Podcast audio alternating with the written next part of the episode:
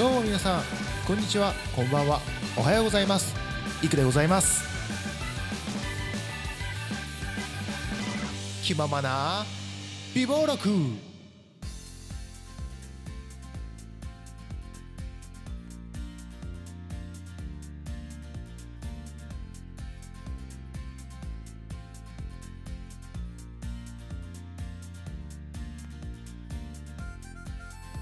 どうも皆さんこんにちはこんばんはおはようございます。気ままな美貌録始めました。2019年3月29日の放送でございます。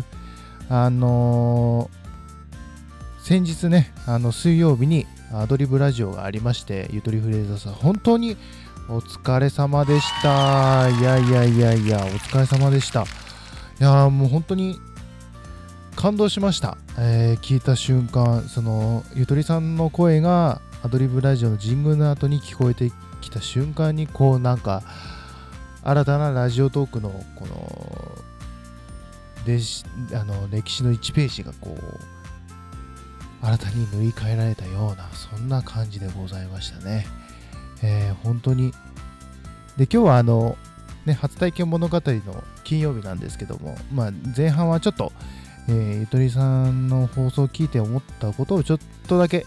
えー話させていただきたいなと思います。あの番組を全体聞いてもう思った感想はめちゃくちゃいい放送でした。これがね、あのすっごい深夜ですよ。もう深夜の、もう深夜中の深夜のすっごい深い時間で、で終わったのも朝5時っていう、あの誰が聞いてるんでしょうかっていう本当にタクシーの運転手の人たちが聞いてくれてたら嬉しいなって思うぐらいの あの時間帯ではあるんですがいや僕はちょっとね仕事がありましたんでちょっとリアルタイムで聞けずにラジコで聞かせてもらったんですけど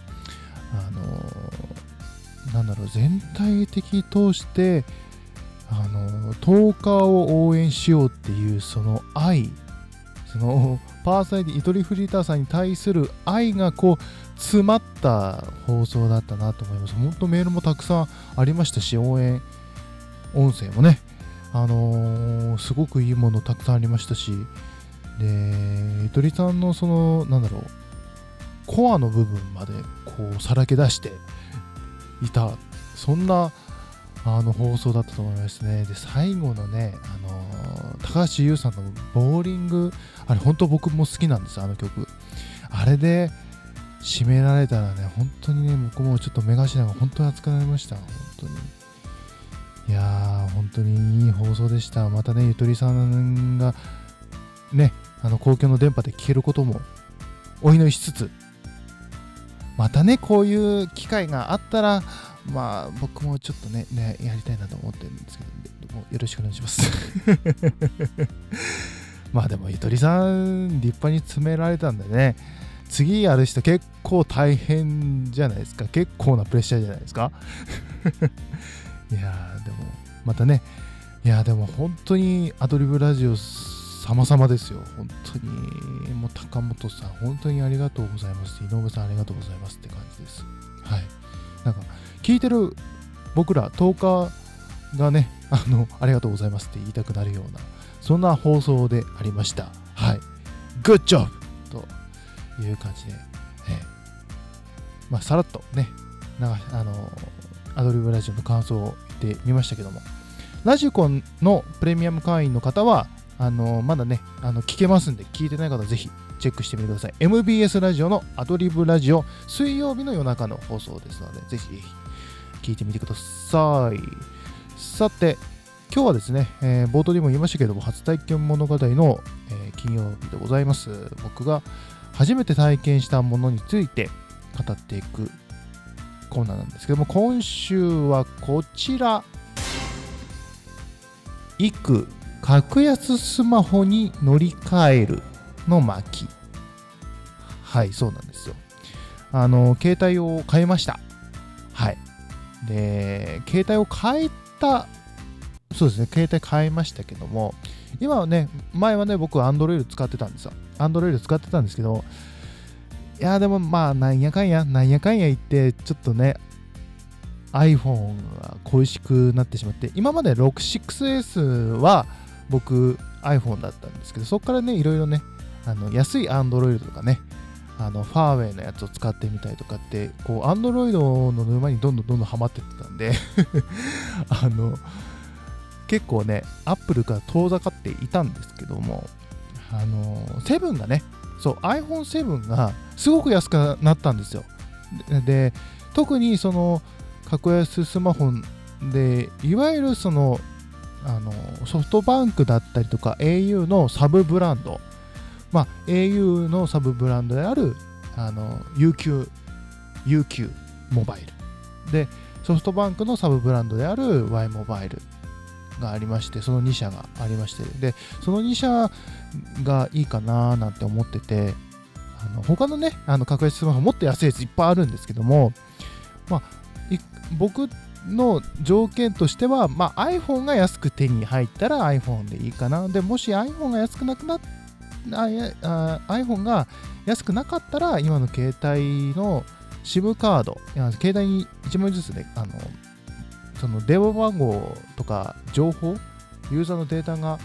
載ってる情報が載ってる SIM カードってあるんですよ。その SIM カードを変えることによって、最近の携帯はね、あの SIM ロック解除が義務化されてますんで、SIM ロック解除っていうことをすると、どんなあの携帯の端末が対応していれば、どこの携帯会社でも基本いけると。まあ大体みんなドコモなんですけどね、格安スマホは。で、でそのまあその SIM だけ変えてやろうかなって思ってたんですけども、今ちょうどね、学割シーズンでですね、その iPhone7 がすごい安かったんですよ。あのー、まあ、携帯って皆さん基本的にあの大手のねドコモとかソフトバンクとか au とかで買われるときは大体みんな分割だと思うんですよ。だってね、十数万ぐらいのやつで一括でパーンなんてね、なかなかね、お金ある人じゃないと難しいですからね。大体皆さん分割で買われて、で、分割する代わりに、こう、あの契約、2年契約あのさせていただくさせていただきたいっていうふうに 会社にお願いしてでじゃああの本体料金をちょっと安くしましょうみたいな感じでねあの月々サポートとかよく言われますけども、えー、それでね皆さん携帯代を安くあの携帯の代あの機種代を安くしてっていうのパターンが多いんですけども。で格安スマホは基本的にそのあの通信料が安いですから。あのだから今僕がで、僕、会社は Y モバイルにしたんですよ。で、Y モバイルで今3ギガ。で、本当は2ギガなんですけど、2年間だけ3ギガに増やせるオプションが2年間タダでついてるので、それやっていまして、で、それでなおかつ今、のその1年間だけ1000円引きになってまして、まあ、税別で1万あ1980円月々。で、電話10分間かけ放題。10分間だけかけ放題っていうやつなんですけど、で、だ本体ですよ。で、iPhone を安く買いたいと思ってた僕は、その iPhone7 がですね、今、その学割のシーズンで31日まで、なんと、一括1万5800円。これめちゃくちゃ安いですよ。だって中古でも2万円、安くて2万円、ちょっと状態が悪いやつで2万円ぐらいですから、これ安いなと思ってで考えてでもうここにしちゃえっつって Y モバイルにした次第でございます。で僕オンラインで買ったんですけど結構早く着きましてであのなんだ乗り換えだとちょっとね一日待ったりしないといけないのがちょっとネックだったんですけどでもなんとか切り替わってて。で通信状態もそんな悪くないですし安定して出してます出てますしもう本当何の遜色もないですよ。Y モバイルっていうだけで。うん。Y モバイルはソフトバンクのサブブランドなんで、まあソフトバンクで使えるところは基本的に全部使えるということで。で、あと、それで最後にその僕がちょっと残念だったなと思うのは、家電量販店に行ってた、僕ネットで買ったんですよ。あの、オンラインショップでね。で、家電量販店に行ったら、あのまあ一番安いプランでは対象外だったんですけど、まだね。だけどその M あのデータパック ML で契約するとあの電気屋さんだったら一括0円だったんです。残念。というわけで、えー初体験物語、えー格安スマホについて、えー語ってみました。そのままエンディングいきますよ。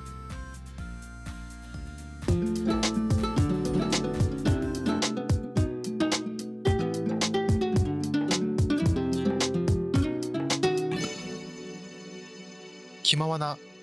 美貌録。はいエンディングのパートでございます。この番組では公式なツイッターアカウントございます、えーラジオのラジログ ラジログじゃない。えっ、と、えーラジオトークのアプリをお聞きの皆さんは僕のプロフィールページからその他の方法でお聞きの皆さんはレディオアンダーバーイク1991レディオアンダーバーイク1991です、えー同時にマシュマロ募集しておりますので、ぜひぜひチェックしてみてくださいね。ちょっとバタバタとしましたけども。ああのまあ、前半後半でね、ちょっとね、趣を変えてお送りしましたけど、そしたら時間がなくなってしまいましたけども、あともう50秒ぐらいしかございませんけども、はい。でね、あの、前回の放送の冒頭がね、なんかね、おかしな音声が入ってたんですよね。ちょっと僕はわかんないんですけど、なんか4月1日になんかあるんですかね。えーまあ、この放送のね、えーの定期配信の次の放送は月曜日でございます。4月1日です。何があるんだろう。まあ、そんなことはいいんですけどね。はい。というわけで、えーここまでのお相手はいくでございました。それではまた来週まで。バイバーイ